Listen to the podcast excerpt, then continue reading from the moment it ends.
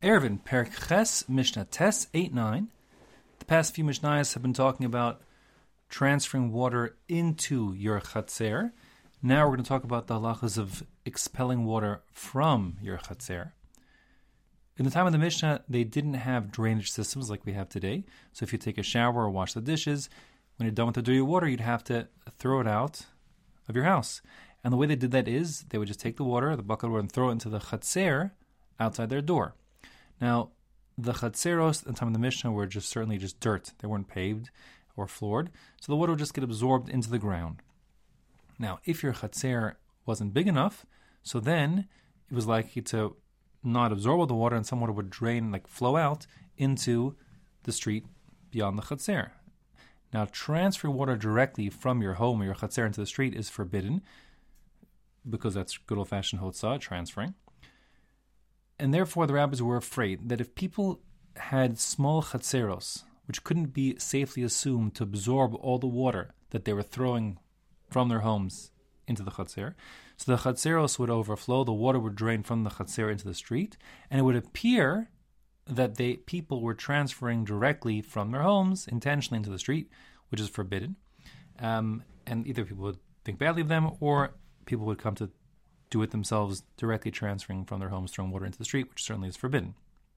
And therefore, the rabbi said that if you have a sufficiently large chatzer, one that can safely be assumed to be able to absorb all the water that you throw there, so then no problem. Go ahead and throw your water into your chatzer. Again, as a side point, we're not worried about, we're not concerning ourselves with the possibilities of zorea, watering fields, and that kind of stuff. No, this is a chatzer which has nothing growing inside of it and couldn't grow things. It's just dirt. Um, so if it's large enough, that's going to be fine. If, however, your chatzer is not large enough, then we're concerned that the water will overflow the chatzer, not be absorbed within it, flow into the street, and then people get the wrong ideas and do the wrong things. And therefore, Mishnah says how it sets up what to do if you have a small chatzer. The Mishnah says chatzer shehi ma'arba amos. If your chatzer is less than four amos, that means four amos on a side, which means an area of 16 amos. If you think of an amma as half a meter, so then you basically got an area of two by two meters, four square meters. Um, if it's larger than that, then no problem. The Mishnah is not in the case. Just go ahead and dump your water in your chatzer. It'll get absorbed in the ground. No reason to be afraid things will overflow into the street. And if they do, so they do. It's not a problem. But if your chatzer is less than that size, um, 16 square amos, here, argument's sake, if you had 2 by 8 amma chatzer that's also sufficient. But if it's less than 16 square amos altogether, so then ein shovchin besocha mayim b'Shabbos. You're not allowed to pour your water into your chatzer on Shabbos. Elaim ken aslo uka, unless you set up before Shabbos, of course, a a sump. That sump is like a hole in the ground to catch the water that's flowing in there and, and store the water. And that sump has to be big enough that machzekes sa'asayim min hanekev ulamata the sump has to be able to hold at least two sa of water from beneath the the hole on the far side, which is like the drainage pipe where if the sump's overflowing, would the water would drain, drain out through that hole and then towards the street. So, why two sa? So Chazal estimated that a normal household, certainly a household that's small enough to be able to function with a tiny chatzer that's less than four amos on a side, um, uses a total of two sa of water a day and therefore, if you have a sump that can catch two saw of water, should be fine, and that you'll always be, you know, the sump will be catching the water, no water will be flowing directly from your chatzer overflowing into the street. Now, as far as the size of two saw, so first of all, in my Mishnah Sherm, I always just say you assume the saw in your mind is the same as a six pack of two liter bottles. Um, that's envisioned, so that's 12 liters, of course, and therefore, if you have two saw, you're talking 24 liters and that's just you know two six packs of, of two liter bottles. That's fine.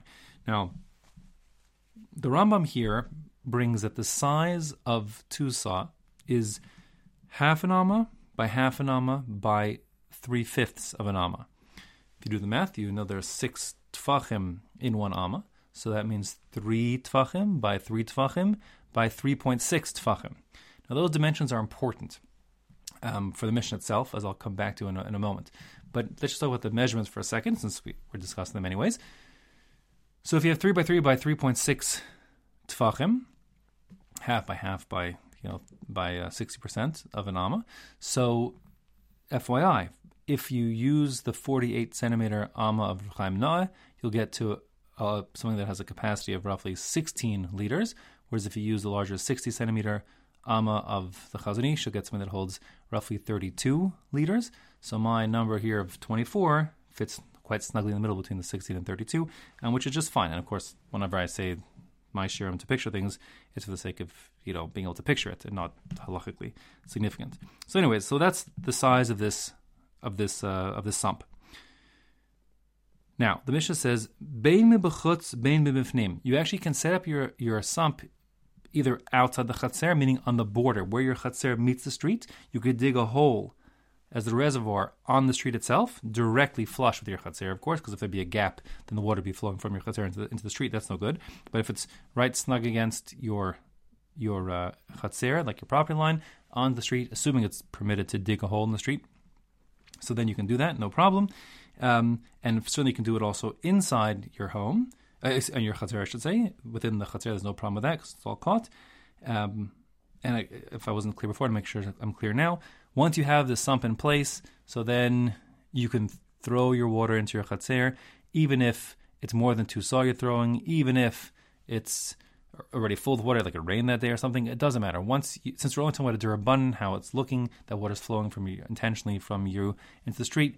Once you've set up your your uka, your sump, so then you just can do, do what you got to do, and everything's gonna be okay. That's the din d'rabbanan. Okay, so now we said you can set up the sump either in your in your chatzer or on the line in the street, but just beyond your chatzer.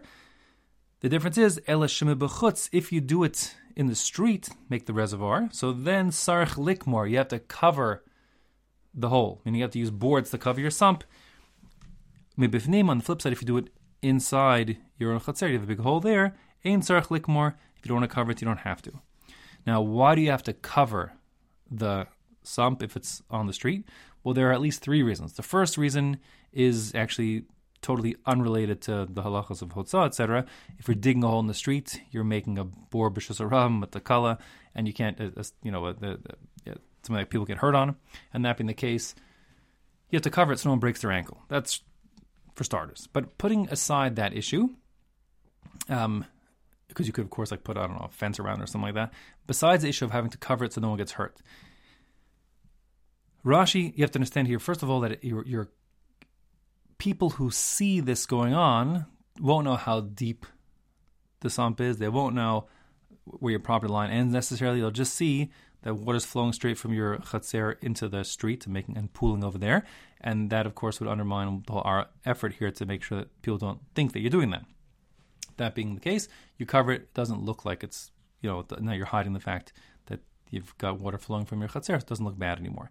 Um, a third reason why you have to cover it is because since what was this? What was this whole idea of the three by three by three point six tefachim for the sump and the, the So you might actually ask the question: Wait a second, how does this whole sump help anything? Once the water is flowing from your chatzir into the street and catching in a pool over there, you're transferring the Shas So that's already that's what you. That's the whole point. What you can't do. The answer is, if your sump, the uka, has a measure of three by three by 3.6 deep. So then that hole in the ground no longer has the status of reshus harabim or Carmelis, has the status all to itself of being a Makom Patur. Remember, if you have an area which is when three tefachim offset from the reshus harabim, is 3.6 deep, and it's less than 4 by 4 tefachim on a side, which this is, it's 3 by 3 tefachim on a side. It's called the Makom Patur, an exempted area, and one can transfer to and from the Makom Patur um, from the Rosh or Rosh without a problem. So the fact that you have this Makom Patur set up just beyond your property line in the Chatzir means you could transfer directly. Um, the point I said before is people don't necessarily can't necessarily see what you've done if it's filled up with water. But more than that, this only becomes a makom patur because it's 3.6 tefachim deep. The cutoff would be three tefachim. So you're talking about 0.6 of a tefach. That's a couple inches. So um, over time, obviously, if you dig like this this hole in the street right outside your right outside your front yard, if you know over time dirt's going to fill in it and refuse is going to fill in it and it's going to fill up to being less than three tefachim deep, it no longer will be um, a makom patur, and you're back to the very same problem of transferring directly into the shazarabim. So that being the case, you have to cover it. That's a third reason why, because if you cover it, so then no refuse, and so will fill up the hole and it will remain in Makom Patur, allowing you to transfer from your from your which is into the Makom Patur on its way out towards reshus harabim.